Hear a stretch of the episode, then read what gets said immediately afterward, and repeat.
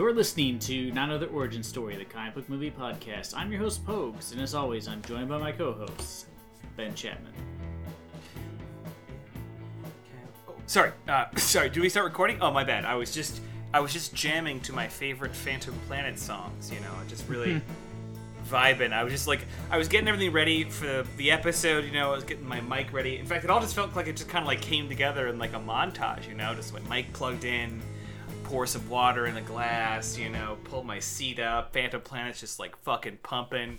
You know, it just, um, it just felt right. I don't know, it just felt right. Did it I, feel uh, right? Did we start? Did, we you- start? Did you now? make sure to pick a Phantom Menace song that is. I said Phantom Menace, didn't I? Uh, That's fantastic. Don't cut it. Don't edit it. you keep it in there. did you pick a Phantom Menace song uh, where it's like oddly slowly you- placed and doesn't really make any sense to the montage? I have a more important question for you. Yeah, have you heard Phantom Menace's uh, best song, which is definitely "Trade Dispute Agreement"? Uh, that's my favorite. It's my- that's my favorite definitely Phantom my Menace favorite. song. oh Uh, Jesus Christ! Way better uh, than that uh, than the B side, Roger Roger. uh, I- I mean, they, they they managed to land, you know, land themselves, Phantom Planet. I mean, uh, into into some classic shit. Uh, they, they were the the intro song to the O- to the OC television series. California. Uh, and they fucking had Jason Schwartzman in their band for some time as as the drummer. So That's cool. a weird turn of events. cool.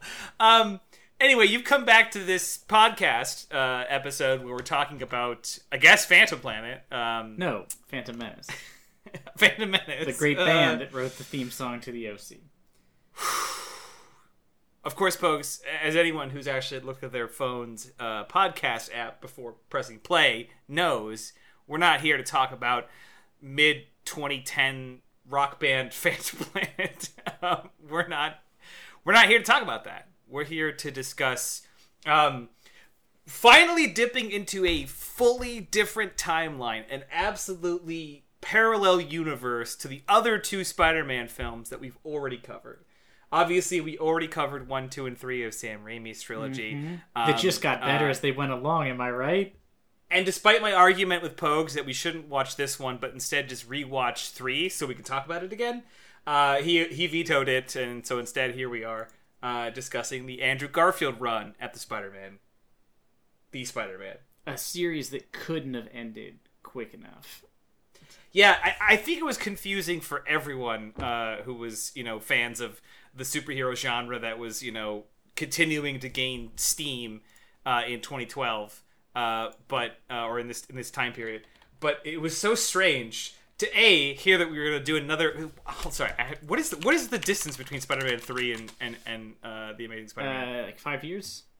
You said Yeah, it's about 2012 five is when. Amazing Spider-Man came out. Yeah. 2007, yeah, so it's about five years exactly. So, I mean, five years is a lot of time, but it felt like it was almost an instant reboot, especially since the Spider-Man Raimi's movies were like, obviously, we all knew Spider-Man 3 was like this sort of like derailed train, but you know, the movies were pitching all sorts of material at us. You know, I'm pretty sure there was Connors who was in the uh, Raimi ones, wasn't he? Yes, he was. we- he's never a bad Yeah. guy, but yes, he appears in the the movie. I th- so I think we felt like a, a Spider Verse, so to speak, was building up, uh, and so the idea that we would just suddenly be cut short, you know, even even in even uh, in context with Spider-Man Three, and replaced so quickly with another thing, who would just reboot all the stuff that we already knew, uh, was was startling. Of course, we'd go ahead and do it again. yeah, but I, I think this this made me realize in watching this is it was really really genius to not do Spider-Man's origin story in Homecoming. He's Without already question. Spider-Man. They never they never really explain how he became Spider-Man because we know he got bit by a spider and gained the powers of a spider. He's been fighting crime dressed in like a running suit, and then Tony Stark gives him a super nice suit, and now it's the story of Spider-Man. And you get sort of just a Spider-Man story. And I think it's genius because in watching this, I could I cared so little about the setup to this movie. Because it's I- also I- particularly not well done and you they just did it 10 years ago. Like Spider-Man was 2002. So 10 years ago and they felt the need to basically retell the exact same story but poorer, like in a less Yeah. good way, which is an insane way to do it. You know, it's just crazy. and I think we hit on it. Actually, you hit on it just before we started recording, which was that you know you were talking about how you know halfway through the film, there's finally uh, a villain, a proper villain. The, the lizard is is made his appearance, and there's a fight scene, and we're like, I think it was like 95 minutes according to my notes that we first get a scuffle between Peter and uh, the villain of, of the entire film, um, which is pretty fucking far in. Uh, Way, uh, way too far in to introduce a villain and then wrap up his you- story.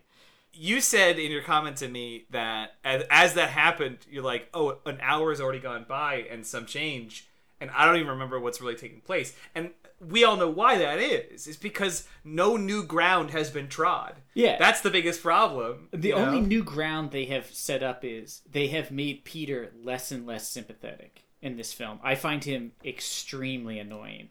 And I think you are right. There is some problematic portrayal of yeah, his- he's what he's extremely like dickish to his relatives who took I would him say in and raised him. Sorry, I used problematic. Uh, I didn't mean to say that. I think that like they did.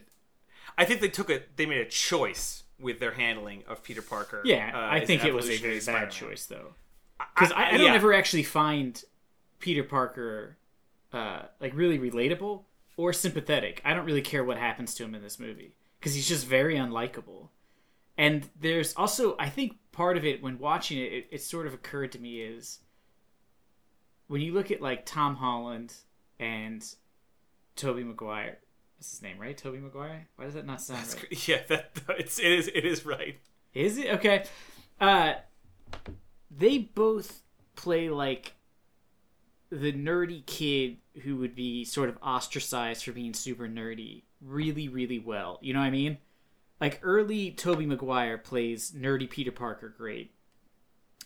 Todd, uh, Tom Holland does a great job being like, yeah, Andrew Garfield looks like, you know, he's on the cover of you know 17 magazine or something like or teen beat or something you know what i mean it's like i can't really believe that this guy who's spending this much time popping up his hair and walks around with a skateboard I- is somehow uncool as if like I, I- So, I couldn't figure out yeah, what I- year they thought it was that skateboards would make you a, a I nerd. don't.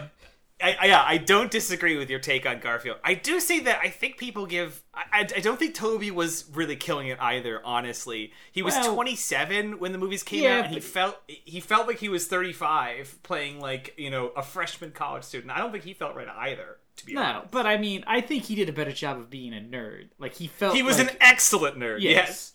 He was an excellent uh, uh, nerd. He, in fact, Tobey had this weird phenomenon where, like, when he got muscles in the movie, it almost felt like it seemed correct that he was confused by them. You know what I mean? Yes. it seemed it seemed to fit the whole vibe that he was like, "What are these? How do I look this muscly?" Um, uh, that that all fit, and you're right. Garfield is like his hood's up.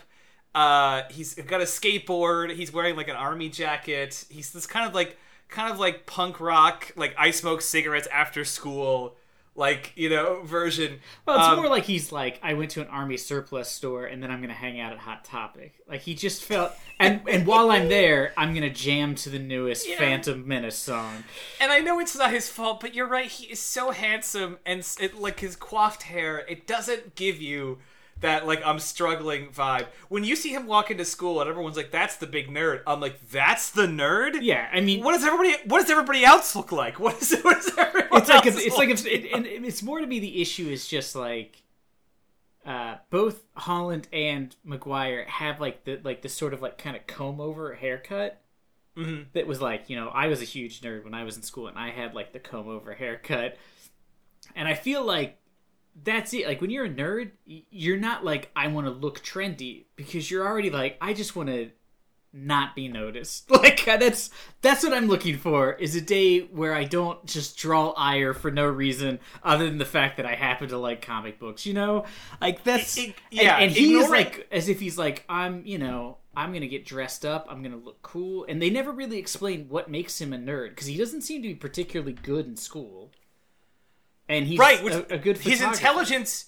his intelligence is pretty confusing because at times they imply him to be super duper smart, and at other times he seems confused by simple concepts. But no, um, to your earlier point, yeah, it, it, it's insane to me that they thought that this like persona would be constituted as a nerdy outcast because frankly I think most uh, high school girls uh, of of Andrew Garfield's like suggested fictional age would would see this sort of like brooding, you know, intelligent uh, skateboarding hunk. Yeah, he would he would not be a social outcast, eh, not not in any capacity. And that's the thing that like really I feel like this movie just continually fails at, which is like so we never get smart Peter, we never get funny Peter, we never get funny Spider Man he's just sort of like kind of a douche. And he does a lot of things that are really fucking creepy. He takes a bunch of creep shots of Gwen Stacy, which, like, in context now, uh, you know, like looking back in the early Spider-Man movie, there's that when they're on the field trip, he takes a picture of Mary Jane. You're yeah. like, ah, he's there for the yearbook. She's just sitting on a table for some reason in a skirt, which not a thing I don't think girls like to do is to be like, let me put a skirt eye level for everyone. you know, let me just make a precarious situation for myself in high school. I'm sure there's no weirdos out there. But he just like takes a random photo of her and then just walks off. It's like that's kind of creepy. And then when he's on the train, he sleeps, which is one a huge dick move. You never sleep on a subway train, especially laid out over all the seats. I, yeah, also dick move. Also weird. I would never ever sleep on a train. Yeah, also uh, like I think we're supposed to be like, oh, he beat up those guys because they were dicks. This motherfucker fell asleep on a subway. Anything that happens to him at this point is really his fault. Getting a beer put on his head and not robbed, I feel like he got off easy.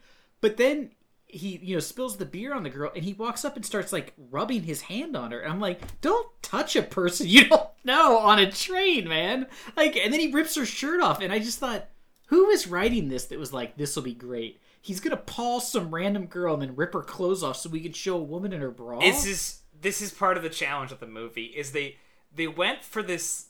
I mean, I guess some reviewers would probably call it realistic, but in reality, it's this. Yeah, it's this. It's this un unidealized Peter Parker where he is he is just sort of like uh, awkward and in, a, in, in, in like the not cool way. And he is he is um, overly aggressive. And then we center on a revenge story to see him come alive as spider-man uh, through his pursuit of uh, the the thug who shot uh, uncle ben. Um, and and that is like how we're supposed to get sort of brought into this new this new spider-man is watching him torture uh, low level criminals. well, and then like what's crazy is so they build up. It's like, oh, he's like, I gotta find. And also, I don't know why New York City is so bereft of uh, blonde criminals with shoulder length hair and beards. And I was like, well, I don't understand. Everybody looks like so Barry many. Gibb, but uh, they a great reference. I know everyone. Yeah, a reference. A reference that'll land. I mean, at this point, folks, you're trying to date this podcast episode harder than they did when they put the shins in the opening. Yes. but what's like at one point he he's beating up this guy who's like a car thief and he's like joking around and laughing about it and it's like you think this guy murdered your uncle. You would not be like, "Oh, let me crack wise." Like it made no sense why all of a sudden he's like fun-loving Spider-Man. It's like, "No, you you're here to basically I assume you're trying to find and kill the man who killed your uncle. You want revenge. Why he would even, you be cracking wise while doing it? He even as he reveals that this is not the man, um he he suggests that this would have been worse. Yes. Which which implies that he would have further tortured, beaten, or killed him. Uh, you know, those are the only options of worse from that point. Uh, uh, it's pretty insane. It's also the movie's one attempt to do a funny Spider-Man. I mean, there's a little, there's a couple of lines. There's a couple there lines. That barely you, may, count. you may not have noticed, but this was their intent. None of them are funny. This was their intent to be like, here's the quipping that because I remember people saying, you know, in, in critique of the original Sam Raimi, is that he's not. He never. He's yeah, not. He never quit. He's not lighthearted. He's just sort of like uh, uh, googly eyed over Mary Jane most of the time, or or doing flips and and kicking uh, uh, what's his name in the face? Uh, what's the Green Goblin? Yeah, name Norman um, Osborn. No, I mean the, the actor. Uh, Oh, Willem uh, Dafoe. Yeah, yeah, just like kicking Willem Dafoe into like blades and stuff. So there isn't really any opportunity for him to like really riff, which is a classic Spider-Man trope. And it's that there's there's almost a split personality that Peter gets when he puts the mask on. Is that you know he becomes more confident. Um, he becomes you know uh, irreverent and and uh, Yeah, I mean, and a little meta, but not quite Deadpool meta. yeah, you know? the idea in the comics is they they bring it up one time where somebody asks why he never shuts up, and he says, "I it's because I'm really nervous, and I think that if I talk a lot, they'll get mad or annoyed, and that'll make them mess up, and then I can I can beat people easier because." You know, when you're And you annoyed, you, don't think things through. So he's purposely just trying to be kind of annoying. the number the number of like of like panels in a comic of him like getting the rhino or the scorpion to charge him because he said something you know mocking and and jo- jovial it, it's it's certainly a strategy that you see bore out um, you don't see it employed in either of the first two movies you know No. you do see it in, in with with tom holland Yeah, Uh, and uh, and his Spider-Man like actually has jokes that I would consider like things Sure, that a, yeah. a teenager Yeah. would say in a joking manner.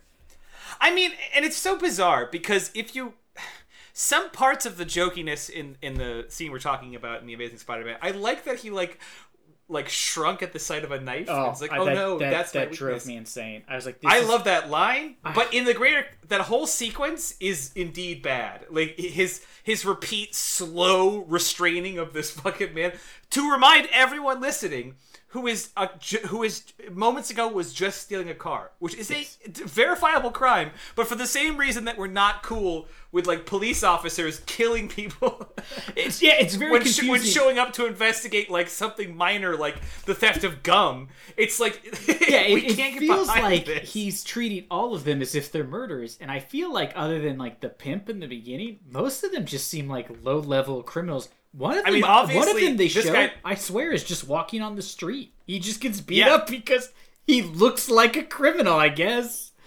I mean, obviously, this guy pulls a knife on him too, but also, I would as well if this Yeah. insane man in a jumpsuit. Yeah, it is also this. Yeah, so I mean, and it, I get like later they even try to justify it. They're like, "Oh, he's been going after all these criminals. A lot of them with long, you know, long, uh, violent criminals or you know, like history or something." I'm like, "Boy, you really had to shoehorn that in, didn't you?"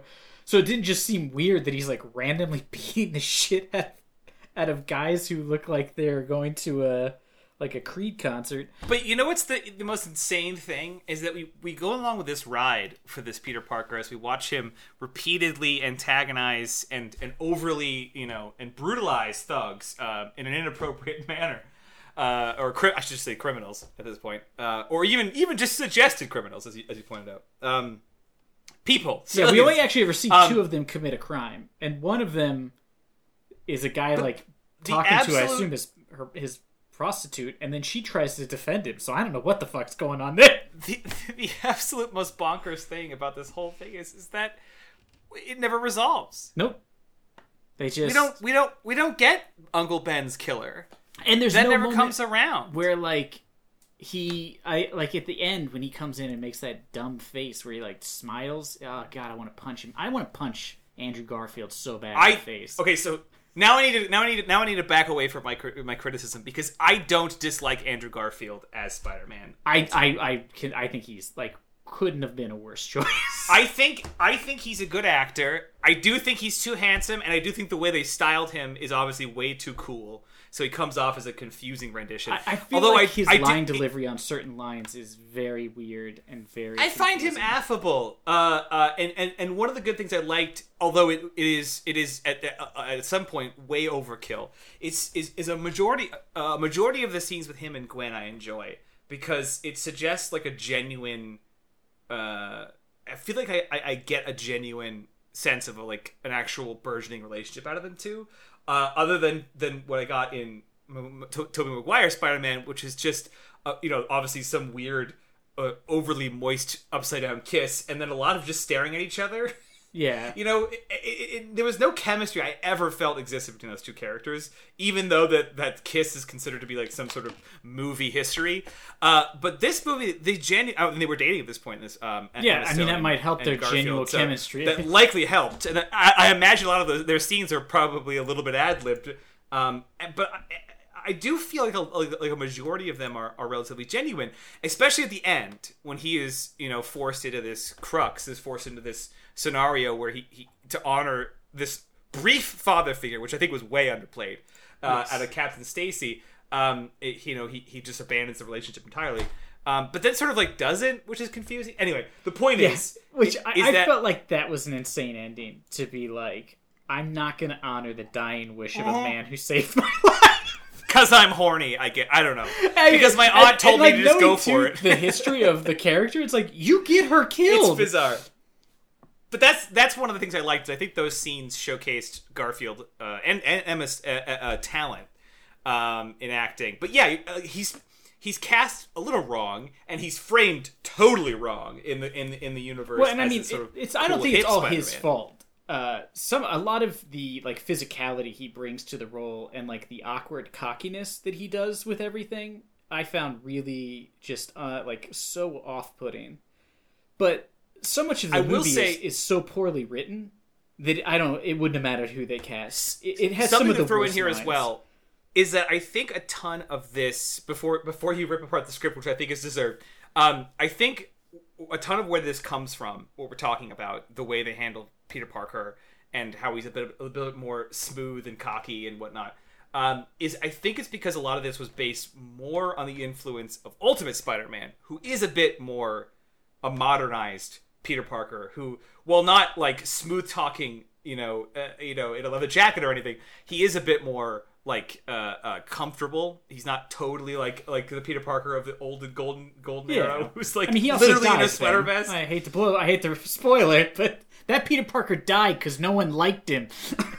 I, I understand, but Ultimate Spider-Man They replaced big him deal. with you know who they replaced him with? A much more likable Spider-Man. Yeah, who guess what? Was awkward and had a hard time being Spider-Man because that's Yeah. pretty much the character. Otherwise, he's just just a guy with superpowers. there's a lot of Ultimate Spider-Man influence here because in Ultimate Spider-Man, there's also the posit that uh, uh, Peter Parker's father, Richard Parker, is a bioengineer, chemist, whatever. Um, Yeah. and, which is not something in the original. In Well, the in the original, original comics, he's a spy. he's he's a spy. Yeah. yeah. Him Uh, and his he- wife are spy. Are both. He comes back as like a life model decoy at some point. Yeah, it's a like- really weird thing they did Chameleon, in the I 80s forget. that they for they for some reason thought they needed to do that really doesn't make any sense. But my problem is, and it, bringing up his You know father what, is a great point. You know what, folks? Take criticism to Stan Lee, who wrote those originals. All right, I don't. chill. I don't think the spy storyline was written by Stan Lee. I think that was well after him and Dick. I believe. left. Oh no, I believe it was. I- I'm pretty sure it was Stan Lee. I don't think Anyway. so. I don't think his parents being spies is into like the. Come back at us if you've got answers on this, please. Uh, anyways, Uh, uh, I, I think there's a lot of problems with the Spider-Man parent storyline they for some reason put into this. Uh, one of them is he appears to be 18 and never Googled his father. Never did a Yeah. web search because he types in Dr. Connor, and the first article is about his father and Dr. Connor, and then there's like eight more articles about his dad. He never and he, he clicks on each one as if I've never looked, I've never thought to Google my father's name or web search, whatever they call it in this movie. But I just was like, wait, what? This Uh, makes no sense. He would know all of this. How would he not use- know? Sorry, I have to point this out because you used the wrong verb here. Uh, he never binged his father. Yes. Uh, because I want to point out that there are three separate Bing searches Are in there? this movie. I didn't even pay attention to the search engine. Uh, he he did a quick he did a quick ask Jeeves and his dad. yeah, you know. that's yeah, that's what. It's, yeah, it's crazy. and and then later in the the thing when uh, Uncle Ben's trying to impart without because I guess for some reason they're like, let's not you know let's not use the iconic line with great power comes a great responsibility.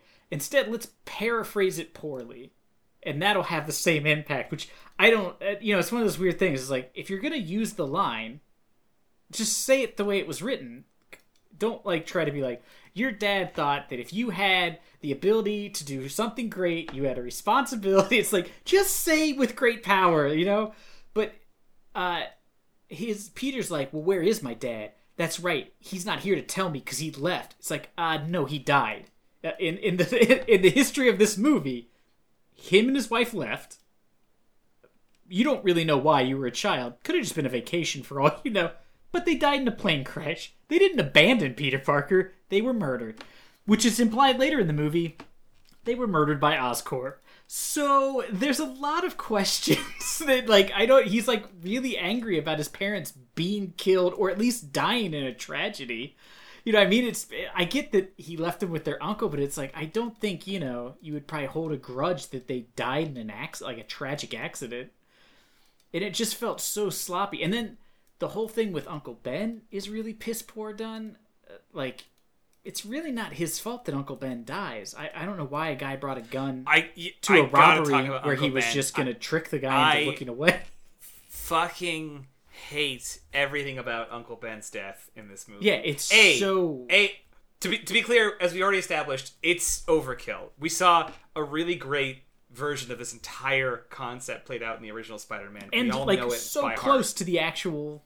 heart. And, and yeah, the time has not not enough time has passed for it to even be like a new rendition. You're just doing it again. And, and Um, really poorly, because really, it's not Peter Parker's fault the guy got away. Right. The, the criminal in the so so all the way back to the comics, short version. The criminal Peter Parker is he has his powers. First thing he does is become a professional wrestler. Obviously, we'd all do the same thing. He's just he Um, wants to make some money. That's, that's And and yeah, and and and uh, he's ripped off by the the promoter of the event. And then the promoter of the event is robbed himself moments later, and Peter does nothing to stop it. And the yeah. As the guy runs by, the guy says, "Hey, stop him!" And Peter says, "Hey, it's not my problem." And the guy And in runs this by. case- and then later that guy case- finds Uncle Ben and carjacks him and kills him. I should be clear. In this case, Peter has proven to both be a, in terms of what that, like the promoter's perspective, a fictitious physical powerhouse, and in the reader's perspective, a literal superhero. And so this criminal could have easily been stopped from anyone's perspective. Yes, But in the in the movie, Peter Parker is a 16 year old teenager. yeah, who came in to buy a yoo-hoo, and then you were a prick to him because he didn't have two cents. If I owned a shop and I was robbed, and a I wouldn't put my life on the line for Yes. I assume the fifteen dollars that were taken out. I of mean, cash at best, that guy got away with a hundred bucks. let's assume my dad owned the store or something, so I have some reason to be invested. I chase after the man. I'll tell you what I won't do. I'll tell you what I would do right away is I would yell for the police. I would call the I would police chase the man because I have a I would, call, I, I would be calling the police. I'd be yelling for the police. I would not harass the 16 year old that just came in Yeah, I to would- help me pursue an armed suspect down the I, road. I would not ask a child if he could help me chase down a man who I think just stole money from me because I'm too fucking stupid to close a register. And if a child wouldn't help me tackle an armed thief, that would not be on the child. like it would it wouldn't be the child that we should be mad at in the scenario for not doing it. well, here's it's also ridiculous. the thing in in the, both the comic and the Sam Raimi one. The guy rob, robs the dude at gunpoint. He is like a violent criminal. Yes. And He's this, escalated The guy literally criminal, just yeah. tricks the dude by knocking some stuff off the counter and then reaches over and grabs all the money and throws Peter Parker his yoo-hoo and then runs away. At He no point does Peter Parker advantage. assume this guy is probably anything other than like maybe a dude down on his luck and needs to get some heroin or something. You know what I mean? It's this guy doesn't Right. seem that bad. Then he's running down the road and he trips and he, a gun falls out of his pants. Why he had a gun with him? Because if he had been caught stealing with a gun, it's armed robbery, which is way more than just stealing. You know what I mean? Like if you're mm-hmm. gonna commit a crime, you're either gonna pull a gun or you're not because they're two different levels of being arrested. But it falls out, and Uncle Ben goes to grab it. What insane person goes to grab a gun? More importantly, dude, Uncle Ben, de-escalation. Here's two things you don't see. You don't do when a, a, a criminal that has nothing to do with you drops a gun in front of you. Scream and run at it. Well, here's Jesus here's another thing you don't What are do. you doing? If you're standing on the street of New York City and some dude who looks like he's uh, running away with a, a six pack of beer and another guy's chasing him, yelling, "Hey, stop him!" and he looks like a disheveled owner of a porn store, you're probably not going to assume the first guy's a criminal. You're just going to assume it's two weirdos in an argument because it's goddamn New York City. You're not going to instantly be like, "This guy's probably a criminal. I should stop."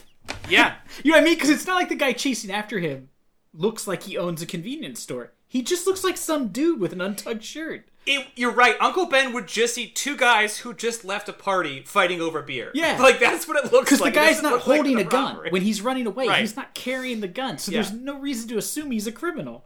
And dropping your gun, by the way, not not a crime to intercede on, uh, Uncle Ben. Yes. I mean, your uh, your job of like doing the good that you can do whenever possible doesn't include ensuring that this man has a concealed carry license. Yeah, I mean, like, and then taking the gun until you can confirm that he's legally allowed to own it. That's not part of your rule. Your your rule.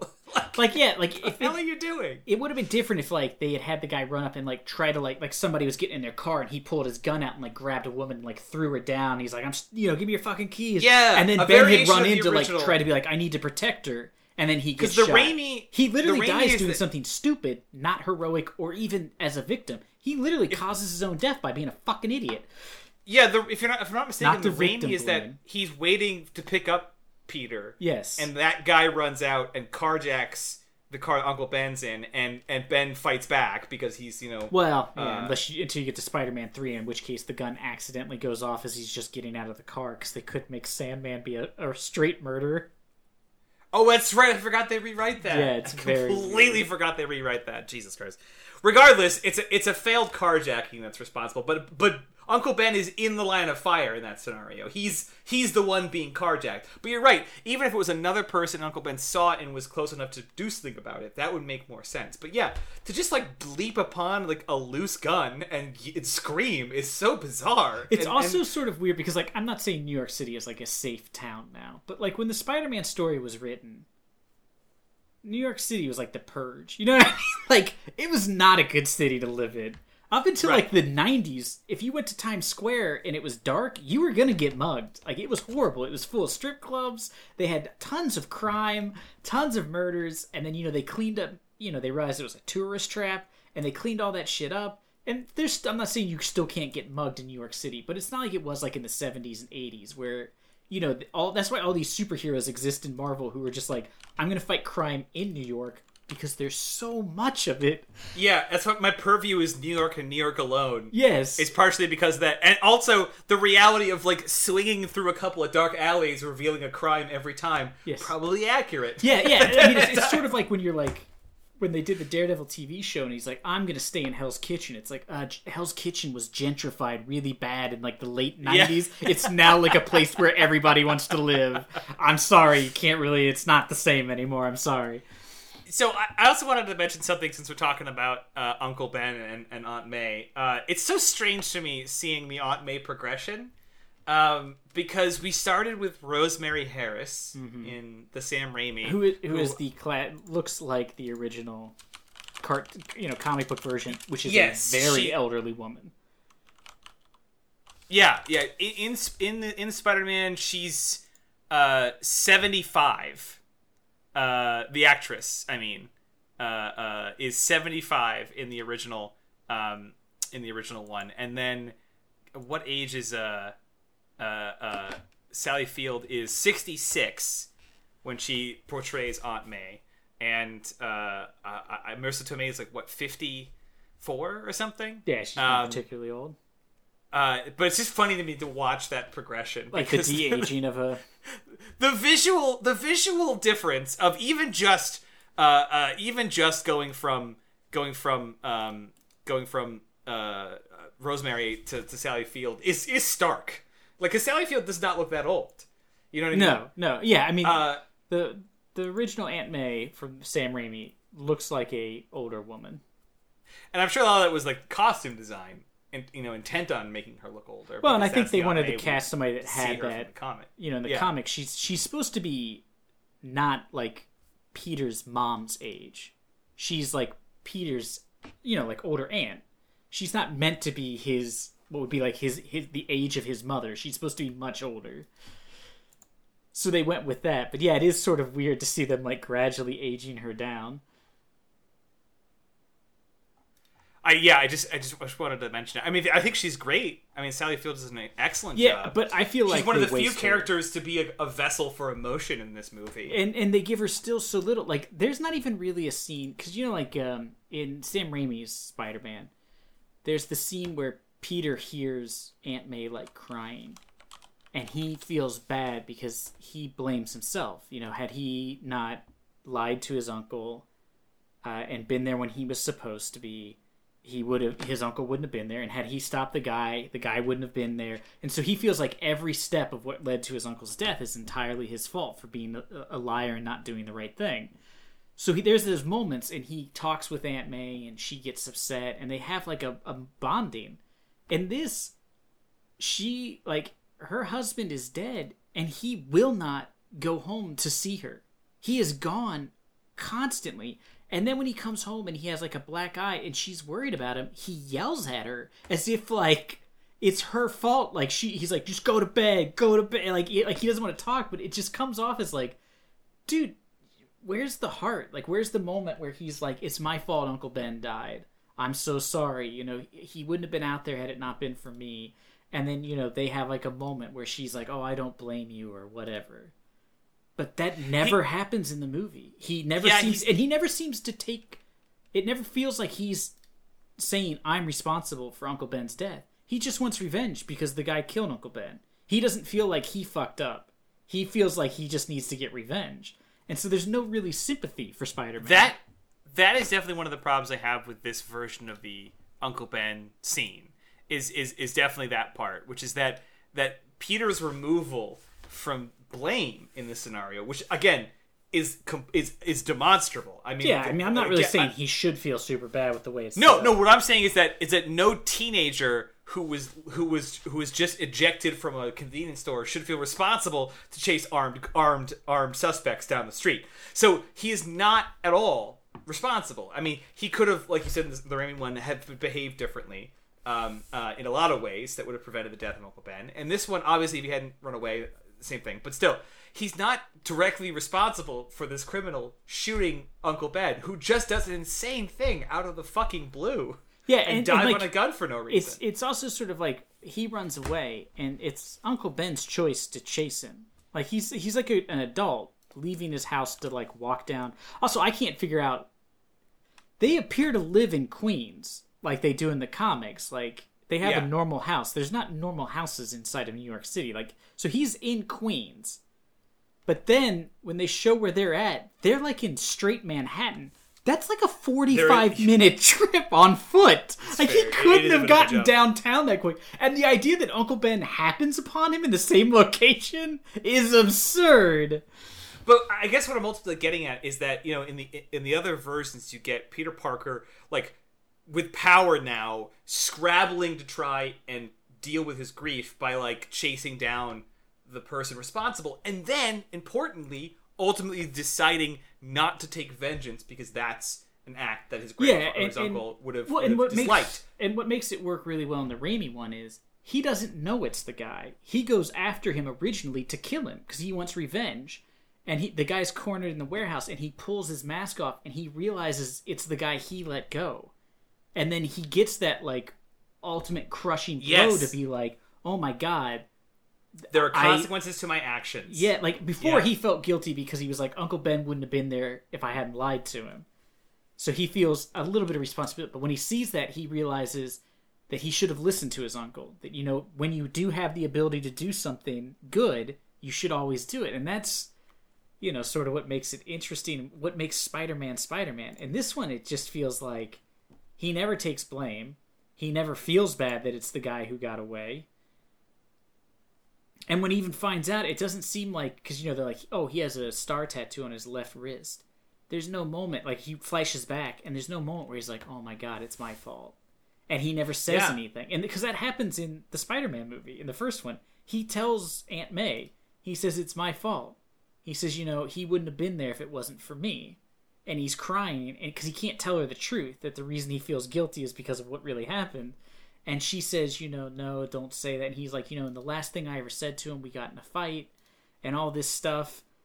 And you know there's like you, you feel for peter parker. And this movie i never really felt like he even gave a shit that his uncle was it dead. it is more challenging because peter's mission as he chases the criminal is yeah, just pure bloodlust which is yeah, like not it, not a really amenable trait. I feel like Flash and Gwen Stacy feel the impact of Uncle Ben's death more than Peter Parker yeah, does. Which, by the way, I found that I loved that scene with Flash in, in yeah. school, who comes up to try and who, who is a human being. Um, uh, and, and I think it's a great way to to, to humanize Flash because Flash, you know, even even in the Raimi one, it's tough because Flash is like an almost joke villain, like yeah, pseudo villain. He's, he's like too over the top because like when he was originally introduced, he was just a straight prick he's supposed to be like a cocky, you know, egotistical uh, bully. Uh, but but he also goes to Midtown Science, so he can't be. He Yeah, can't be there's a lot of there's a lot of confusing things about why Midtown Science has a basketball team. I couldn't figure that one out for the life of me. Imagine, like, imagine losing, imagine losing uh, to Midtown Science basketball Well, team, yeah, the it's- Atoms, the like, Quarks, or whatever. I are. imagine Midtown Science is like a STEM school. They don't have sports. You have to play at the actual high school you attend. That's part of the STEM school. The, the STEM school doesn't have its own sports team. Yeah, it is strange. Also, don't paint signs during practice. Yeah, You're gonna get your paint yeah. knocked over. That's not a dick move. That's just to be expected, science lady. The And why do you have an open can of paint? Like who's like, Also, this is opening up a whole fucking Pandora's box. For the last time, I know this movie's old, but for the last time, movie writers, basketball scenes are always stupid. Okay, they just always are. We all saw Catwoman. We know what a basketball scene is. No, I think you meant to say they look amazing. I saw Catwoman. If you guys have not seen Catwoman, go Oh listen to our God. podcast where I think we talk for like 20 minutes about the basketball scene. And I don't know how Peter isn't already known to be Spider-Man by everyone in school because uh, let's let's list the reasons he completely gives it away. Uh, one, he he he he spends like a, a, a 20 minutes showing complete physical dominance over Flash, a, an ability he did not have the day before Yes. that everyone witnessed out loud, like in in in full full disclosure of the whole school. He suddenly has an incredible prowess to the point where the ball can't be taken from his open palm, which is suspicious. Then he's able Yes, to because no matter how strong you are, that's not a thing you can do. not a thing you can do. Then he springs across an entire half court. Yeah, he dunks like he's Michael Jordan. And he, he's not even even more than Michael Jordan. Michael Jordan notoriously would get like chest level with the with the fucking uh, you know the hoop. He's above it. Like he gets above the fucking hoop and and like crashes into it, not just shattering it but ripping it from its hinges. Jump forward, he's also kissing Gwen Stacy or whatever on like the bleachers, and he catches like a rogue football, which is already insane, and throws it casually, one armed from behind, with such force that he bends a pole Yes. of a football. Again, another sport that Midtown Science has. Yeah, and, and and for some reason is in practice at the same time as the basketball team. I don't think somebody there really looked up how sports work. And then, like during, I know that the, essentially it's evacuated, uh, or it's pitched that it's evacuated later on when when the li- lizard attacks the school. He spends quite a long time running up and down the halls with no mask, but still wearing. The Yes, he Spider-Man suit. constantly takes his mask off, which is another pet peeve I have. How is he not caught? Um, but yeah, yeah. So I just wanted to mention which that is not there's, only in there's this no movie. reason for him not to be revealed. I- but then also, yeah, three people figure out he's Spider-Man in one film. That's pretty bad, my dude. it's not good. Yeah, yeah. So I mean, ugh, we should probably move on from. We're stuck in like the first half hour. There's so much to Well, be to, to complain about. And here. that's my problem. Is so like I said, so all this happens. He gets bit by spider. We have the terrible montage where he learns he can I'm jump sorry. and run. I'm gonna I'm gonna do it some more though. I gotta talk about something, which is that Peter does another dickish thing, which is he steals that one intern's. Yeah, Like and then gets him escorted out by security. Which I mean, Oscorp security is confusing because I, I could I could possibly believe that they wouldn't ask Peter for his ID if he just came in and gave his name and they and you know and then and then it was on a badge and he took the badge and left. But when the other guy came in and says, "No, I'm Rodrigo," and then produces an ID that proves that. To that Yeah, it- it appears Why would though, he like, be ejected? It appears as though because the way it's set up is, it seems like Rodrigo walked up and said, "Hi, I'm here for the internship," and they said, "Well, you're pick your badge up," and he's like, "Well, my badge isn't there. My name's Rodrigo," and they're like, "Well, clearly you're not Rodrigo because the Get badge him is gone." out of here! Drag him through the doors. also, uh, security's here when earlier Peter Parker just walked in and walked Yeah. up to reception Yeah. and no one stopped him. I don't understand the Oscorp's. The other thing is that Peter's here because he has a loose theory that, uh, or a loose connection that uh, uh, Connors will have more information about his father. Yes. So he comes there to speak to Connors. Then just sort of like, I know that guy drops a file that has like a similar symbol on it from like the file he found in his Yeah. dad's uh, uh, thing, but he just like gets up and just sort of like goes completely off course to the point that he wanders around like a, a, a sci-fi spider hive. Yeah, I also feel like if you're really into science and you walk into a lab and there's like a hermetically sealed door, you're not going to open it up and walk inside of it. You would be like, ooh, this is sealed for a specific reason. I'm not just going to. And also, why is there no like a, a keypad on that door? There's like, ah, we created these spiders that make Don't- tensile don't make your- steel. Don't make your keypad four spinning squares that people can see from across the room. I Like, also thought it was insane that I was like, you're telling me this place does use fingerprints or like retinal scans? Like Jesus Christ, man, you're unlocking it using a pattern from a cell phone. it's bizarre. It's also I also I also just like I kind of detest it in, as like a concept because I liked Tobey just getting bit by accident. Yes. you know, I liked. Uh, I guess we don't really know how Tom gets bit. We just assume, right? Yeah, I don't Uh, think they ever. I don't think there's ever any flashback to how it happened. We just assume we just assume that it happened. I maybe in a think the way idea is really trip. in Homecoming. It's supposed to be like you saw Spider Man, right? The one with Tobey Maguire. Yeah, basically that. like, Yeah, that's- that's, that's all we're we gonna go into. It's basically that. But but but it like I don't care who you are. I don't even care if you like spiders. If you see a spider science lab full of like genetically altered spiders, what appeared to be you 500. Don't go in. There's no info Yes. on your dad in there. Yeah, that's what I, when he walked in. He's like, "Let me get a closer doing? look." I'm like, "It's a room full of spiders, bro. Piece it together. It's a room Also, full of spiders." They're just loose. Yes. They're not even in cages. They're just kind of loose. Which seems like a terrible idea. How do spiders not just run out every time you open the door? Like spiders notorious for being able to crawl under small areas? I don't get it. I don't get it at all. Yeah, so there's a there's a lot of very confusing and just like that part to me is really stupid. And he like Gwen Stacy recognizes him and is like, "Okay, well just don't leave. Don't get me in trouble." He instantly walks away Instantly and she does not notice. The one guy she recognizes is gone from the tour group and she's not like, "Hold on a second. Hey, fuckhead, I just said don't walk away." So it's like Gwen Stacy appears to be a fucking moron. Do you know what else is confusing here? Is that we're also introduced to uh, uh, Rajit, uh, who is sort of like the go-between between Norman Osborn uh, and this part of Oscorp. Um, uh, he's the Indian actor Yes. that uh, is, is, is is trying to hurry uh, uh, Connors into his genetic research. That I didn't realize until I was looking into the movie a little more. Is like a big name actor in India. Uh, his name's Irrfan Khan. He's in like the Jurassic Park movie. Yeah, as well. yeah, he was in the most recent. Well, not the most But recent, but he is referred reboot. to as like the Brad Pitt of India, and he's like considered one of the most successful and critically like you know unique and and, and well received actors in Indian cinema.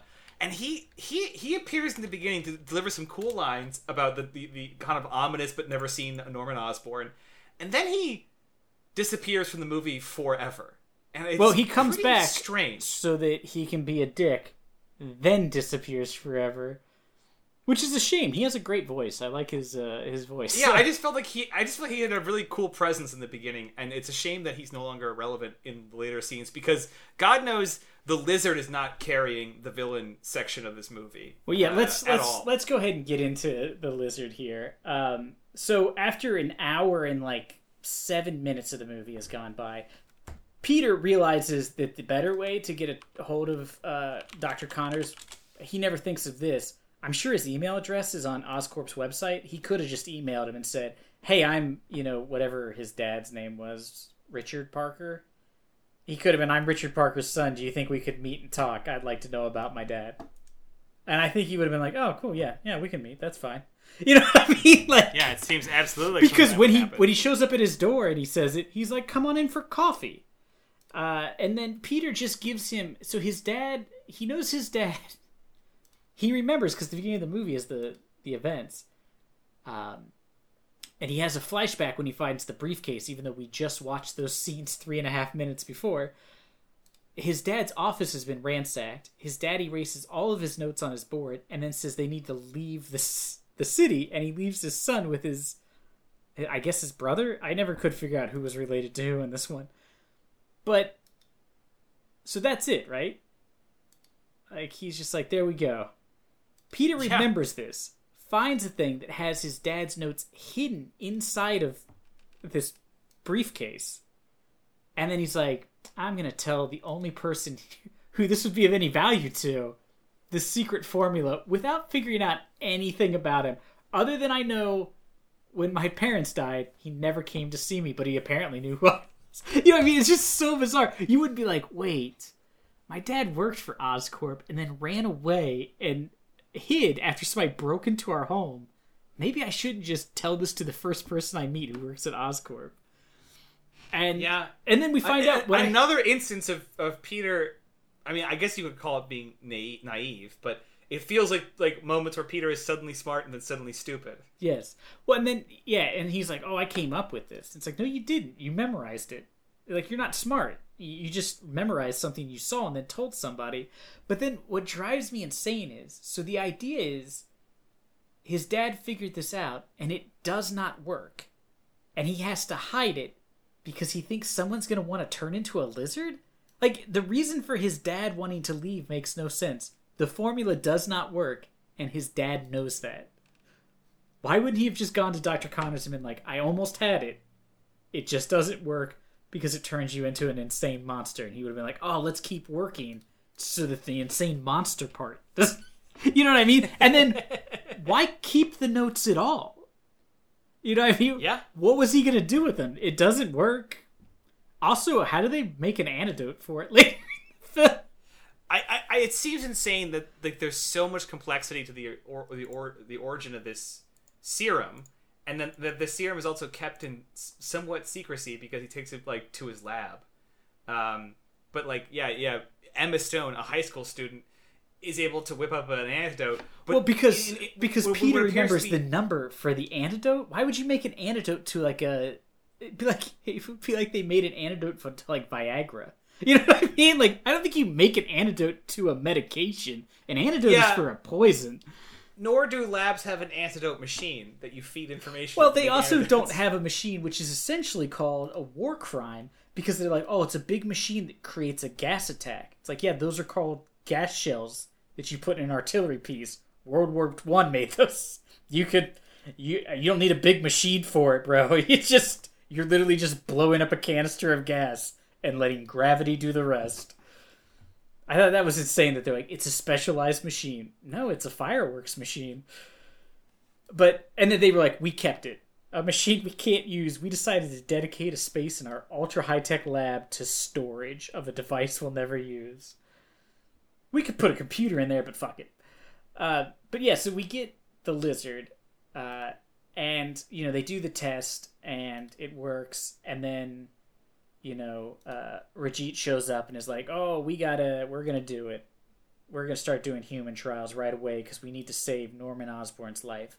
Which I don't really understand how being able to regrow limbs is to save this guy's life. You know what I mean? They never explain what's wrong with Norman Osborn, I assume, but I don't think limb growing is going to save his life. regeneration is gonna is gonna help somehow. Yeah, so he's like, we'll just start human trials. I'll just go to the VA hospital and start jabbing people with this. And I was like, wait, what? It doesn't even make any sense. Also, you're like a billion dollar company. You could easily pay people to take the serum. You know what I mean? Like, they're just evil Yeah. for no reason. And so Dr. I- I Connors refuses, gets fired, and then injects himself with it. So why did he refuse? He could have just said, I'll be the test subject and save some veterans' lives. there was a lot of, from what I understand, uh, scenes cut uh, of of of Doctor Connors like talking about like the the ethics of what they were doing with Peter. Um, uh, there was like a variety of scenes. There's even apparently scenes with Connor and having a son, who he's showing you know emotion with. Yes, he- which is wrestles with which in the comics is how Spider-Man always beats the lizard in the early things. Is he brings up the fact he's like, "Don't forget you have a wife and kid." You know, like you gotta, and that's how he usually turn. That's how usually Doctor Yeah, Connor overcomes like- the lizard. Some of that would have been helpful because Oh, all we get it would have been. all we get is a scientist who apparently, you know, uh, uh, was essentially missing one equation, then recklessly, like, yeah, like, like you said, injects himself rather than a, a multitude of courses of action. Uh, and, and then as soon as he like injects himself, he just kind of breaks off into this. We- First of all, the lizard looks like the Goombas from the live-action Mario. yes, Um, It- and I can't is- stand it. it is shockingly one of the worst creature designs I've ever seen in a like a film. It's just so bad. He's I, they just basically removed the nose of the actor and then covered him with CGI scales.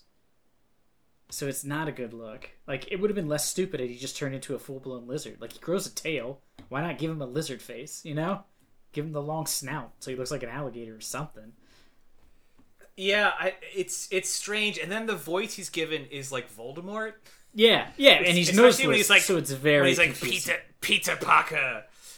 Uh, uh, whatever. Uh, He also- Paul Peter Parker, whatever alliteration he's like busting out all the time. He also does like a weird uh, scene where he's like Goleming it when he's in the sewer and he's having a conversation with his two like it, like two sides of himself.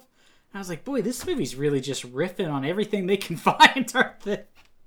I also love the idea that he sets up a lab in a sewer in like three days and is manufacturing this serum. I was like, wait, where is he getting all the chemicals to do this? This is so stupid. I mean, I get that's what happens in the comic, but in the comics, there's at least a longer run up to him. Like the reason they know the lizard's around is because he's stealing all this lab equipment. This dude literally just like goes to like an IKEA and builds a, this lab in the sewer. I also have a hard time understanding like the lizard's choice or, or choices here, and then he just wants to make everyone lizards for some reason. Yes, because I mean, it's super I, not I think clear. the idea is supposed to be that the serum is making him insane, and he thinks that I the lizard hybrid is better than human because the lizard hybrid won't die like a human would. Which isn't true because lizards grow old and die. So that also didn't make any sense to me because he's like, we could be better. It's like lizards aren't better. They're cold blooded, Yeah. bro. They have to spend half their day laying in the sun so they have enough energy to get up and poop. That's a fucking shit design. Uh, we don't we don't want that.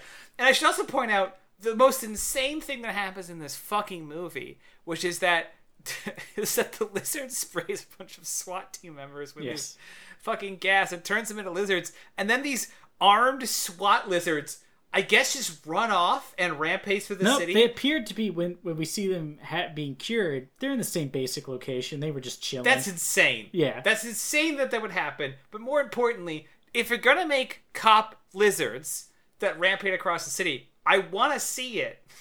Yes. Can we cut some Gwen Stacy scenes and Well- watch Peter Parker or Spider-Man fight a bunch of Like, lizard cops? Here would have been Please. A, here would have been a better scene. Uh, Peter Parker gets tased by the police like he does in the movie. He hits the ground. The police are closing in. They're like, now we're gonna see who Spider-Man is. All of a sudden, Lizard SWAT shows up and starts killing the cops. Spider-Man breaks loose, saves the the captain and a bunch of the other police, and beats up the lizard cops long enough, and you know, like webs them up. And then you know, Captain Stacy's like begrudgingly like, you know, all right, man, I owe you. You know, you did you really helped us out or whatever you know? And then there's like a, a begrudging moment. Instead he pulls his thing off and he's like oh that kid my daughter's dating is a fucking moron who's like running around beating up car thieves and now is just like trying to fight a giant lizard? Like fuck this guy man. I don't want this guy near my daughter. It's the uh, whole captain stacy sub storyline is just really dumb. And then it's it's it is tacked on a bit, and it's and it's pretty. I, I mean, I, I'm glad it exists because one thing this movie is also uh, in short supply of is Peter Parker. Spider-Man is not supposed to be just beloved front to back, and the city has like this city likes him right away. But but here's the thing that drives me insane in this. There's no scene, excuse me, uh, where they like establish that he's done anything that people in the city like. We saw him save one kid, and that kid seems psyched. yeah, yeah. But that's that's it. There's no like you know like in the first Spider-Man movie and later there's like times Peter Parker does something and you get the idea like you know they show you like the headlines where it's like oh Peter Spider-Man menace or hero and you get the idea people know him. Later in the movie there's like a, a newscaster who's like Spider-Man appears to be injured. We don't know if he's going to make it. Who the fuck is reporting on this and why do you know his name's It's- Spider-Man? He told one dude. It's pretty weird because yeah, you're right. He saved that kid, which I'm sure got talked about, but probably not as much as the Lizard Man, which was Yes. the bigger deal. Yeah. scenario. It would be like, yeah, like I mean, not to like. Uh, actually, I'm not going to make that reference because it would be offensive. But you know, it'd be like in the middle of Also, like a huge crime spree or something, just going off to be like, and then there's this guy over here. like this cop twisted his ankle while trying to chase him down. Let's focus in on that for a while. real quick on real quick on the bridge scene, just the one just the one moment. Uh, uh, Peter, if you're in a car that's dangling off the bridge from one of your own spider webs, uh, one of your own lines of spider webbing, um, and you hear it creak as if it's going to break as you climb on board, I don't know. Shoot another one, my dude. Yeah, I could not plenty? believe he he just was holding the car up with one, and he didn't think maybe I should. There's a kid in there. I should probably fire six or seven more of these. I know the car catches fire, which which, which is a, which is a which is a um a, a, a complication that that won't be solved by his webbing. But the fact that like you know it's implied that that, that they're in a precarious scenario could have been fixed pretty easily with just some more webbing. Yeah, yeah, and that's that's I think that scene sums up this movie well, which is stupid things happening just for the sake of them to happen because they don't know what they're doing. And the one that I think is perfect is Parker gets shot escaping from the police after the captain lets him go. He gets a wound on his thigh which never comes up again in the rest of the movie except for this next scene, which is he's so hurt he can't walk anymore and then they're reporting on the news and they can for some reason tell where spider-man's going they're like spider-man appears to be going to, to oscorp tower i'm like how can they tell which direction he's going you're like you're in the middle of new york city how can they tell where you're going but uh, the kid that he saved his dad is working like all good construction workers do at 9.30 at night the peak time to do construction when it's real dark out and there's city noise ordinances uh, he calls up all of the nighttime crane operators, which uh, for some reason there's a crane every 40 feet in New York City. I don't know, man. I've never been there. I don't think there's that many cranes, but they uh, they all like line up so he can web across them to get to the tower quicker. And then once he gets there, his leg's fine. It never comes up during the fight Yeah. it's hurt. So it's like, what was the point of this? Just to have this moment where like the crane operators are like, "We're for Spider Man." It was so dumb. Visually, it's cool to see it like taking place, like the crane's path, and I like the idea of the city coming together for Spider-Man. But again, it's hollow because at no point was there anyone other than Captain Stacy who's against Spider-Man. Yes. there's there's no. Well, it also you seems know, like most people don't even know who he is. Like it seems like it's yeah, just meh. he hasn't done anything publicly enough for there to be an opinion. There's no newspaper publishing articles against him. I don't think. I mean, other than I No. think I see one that says like mystery Spider-Man seen in city. Like there isn't like there isn't you know J. Jonah doing anything. So yeah, there is this sort of like this is a redemption for someone who has not fallen. And I don't Well, really it's also like what it's for. There's no moment where you're like, oh, the, the people love him. You know, like there wasn't tons of scenes where Stacy's like on TV and like you said, J. Jonah Jameson's like this guy is a, a menace. Blah blah blah. It seems to be either people don't know who he is or know who he is and like him, except for the police. So when they do it, it's not like this moment where you're like, "Oh man, look at this! The city's coming together and showing the cops that they like Spider-Man." You're just like, "What a bizarre scene that there's all these overnight crane workers that all happen to have cranes leading towards the center of New York City." It, it to me was just very confusing. The only thing that was stupider, I thought, than that scene was um, possibly the worst example of villain leaves plans out in open, which is Spider-Man comes down to the sewer, and I guess the lizard left up his like the PowerPoint slide he made to show the lizard board before he went out on his plan. It shows like one lizard going to Oscorp Cow Tower. And then there's like a, a circle that comes off, and then that circle fills with more lizards. I was like, this is the stupidest fucking. It's- And it's just playing on a loop. Why would. who is he making that for? Yeah. He knows his Why own is he plan. documenting it? Why is he documenting any of it? It would Um, be like you making like the steps of how you're about to make a sandwich. You don't need to. You're just gonna go make it. Something I wasn't really able to like fit in my notes, but I did discover when I was doing some research that I thought was really cool is that there's a surprising, surprising little amount of this movie that's done with CGI. Uh, obviously the the monster, of course, the lizard, but like they actually built like full massive street sets. Um, when he's swinging under the bridge or swinging where he gets like struck by the bus and like rolls alongside of it, that's all physical uh, stunts with physical sets. Wow, that is depressing to know because it looks like bad CGI, which means they filmed it piss poor. It is crazy that I mean I do wish I mean obviously there's augmenting CGI everywhere. I think there's a lot of the school that's made up in CGI, and of course all- you know at the end of the street there's always going to be a big green screen to make the street look longer or whatever. But um, it is neat that they went through the the effort to do tons and tons of wire work. Uh, and there are parts where it was cool. I like him swinging around in the warehouse, uh, even though if the inclusion of a skateboard is really not necessary. Strong disagree. The, his montage of learning how to use Spider-Man's powers, I found one. Uh, I don't know. I think it's like a minute and a half, two minutes long. It's about three minutes too long, in my opinion, because I just don't care. Like it's such a pointless scene, and he's not really doing anything that necessitated him having superpowers. He's just swinging on a chain. An ordinary person could do that. It would be really unsafe, but it, a guy can swing on a chain. He doesn't do anything like walk up a wall with his hands. It's just I don't know. To me, I, I found that Yeah, an even well, more annoying don't get me wrong. montage than in the original. I didn't like Spider-Man. all of it. Him jumping off the tower was really awkward into like an entire cafe setup, and there's nobody on the street was pretty bizarre. Yeah, because you know there's- New York, there's a few- never yeah. people around. There's a few moments like that that uh, that don't land. I'm just saying that there there are certainly components of this movie that I think worked for me, but I would say in the majority, and this is probably where we can put a button on it. Uh, the majority uh, of the movie did not work. That said, here's the hardest thing I have about being critical about this movie. If this was the only Spider-Man movie to come out, I would not be mad about it, right?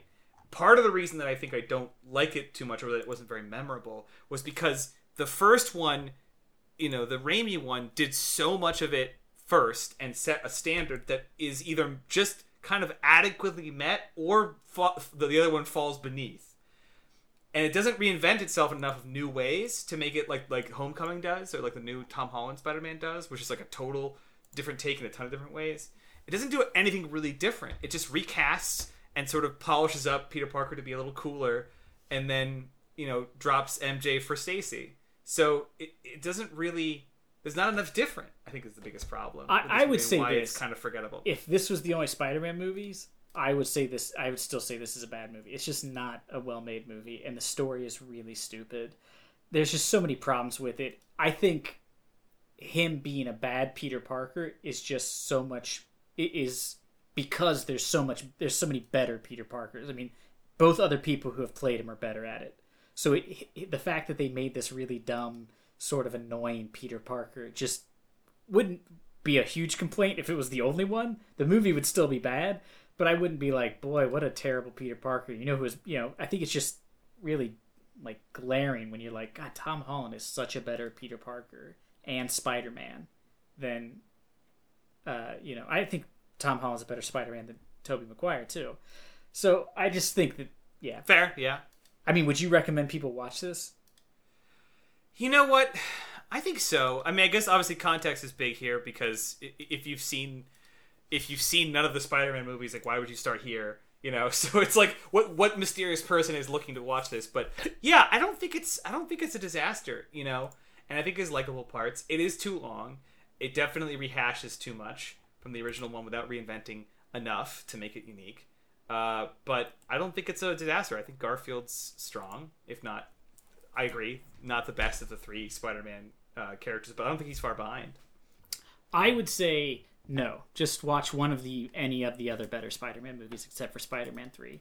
I mean, go watch Into the Spider-Verse. Go watch Homecoming. Well, yeah, Into the Spider-Verse, of Home. course. I mean, they're just such better films, and I strong disagree. I think Garfield is not good in the role at all, and I think his lack of being a good Spider-Man is why Sony, I think, went for the deal. I think if Garfield had been a better Spider-Man, I think they wouldn't have gone for the deal with Marvel. I think they would have been like, "No, we're fine." I think they were just like, "Yeah, you guys will do it better. This is this is not going to last. We're not going to be able to keep this franchise going." Uh, so that's just my opinion. I'm I think Garfield's a fine actor and other stuff. I just think he's really bad in, in this movie. And I've seen 15 minutes of Amazing Spider-Man 2, and he's really bad in it too. So Well, don't worry about it because at some point in the near future, Pokes and I, as as as required by the contract we signed with the Devil, will be having to do Amazing Spider-Man 2. I'm I'm gonna try to push that one off for as long as possible. I, I literally watched 15 minutes of it one time when it was on like cable TV, and I was like, yeah, I think I was like house sitting for my parents or something. Well, that is a problem that you're going to have to take up with the Devil or his assistant. Uh, I mean, Pokes, I'm we've talking been to over his this. assistant. We've been over this. I told you you didn't know how to fiddle, but you still just had to challenge. I didn't think it would be that hard. I told you you didn't know how to fiddle. We've been over this. I don't want to rehash it on the podcast in front of all of our guests. Okay, you know what? I'll take a little bit of the blame for not knowing the difference between a violin and a fiddle. All right, that's partially on me. Look, just take a fiddle lesson, man. God damn. They played them in like the Civil War. I mean, I imagine it can't be that hard. I don't know if that's a good way to judge the hardness of things. As if, you're as if they've been at- done for a while. When you're being shot at and you can by cannons and you can still play it, I assume it has some ease of use. Just get it under control. Oh, all right. Well, uh, as is written in blood uh, uh, uh, uh, on the flesh of the Necronomicon, we'll be back again for another episode of this podcast that we cannot free ourselves from. That's right. Come back next week. We'll have a mini episode. We'll tell you what movie's up next. As, as always, if you have a suggestion for a film you'd like to see us do, instead of waiting for us to randomly pick it, uh, leave us a message at Facebook, Instagram, Twitter, SoundCloud, all slash NAOS pod. Or, you know, if you know one of us in real life, you can just send us a text. So until next week. Just challenge the devil with something you know. Challenge him at Mario Kart. I don't know.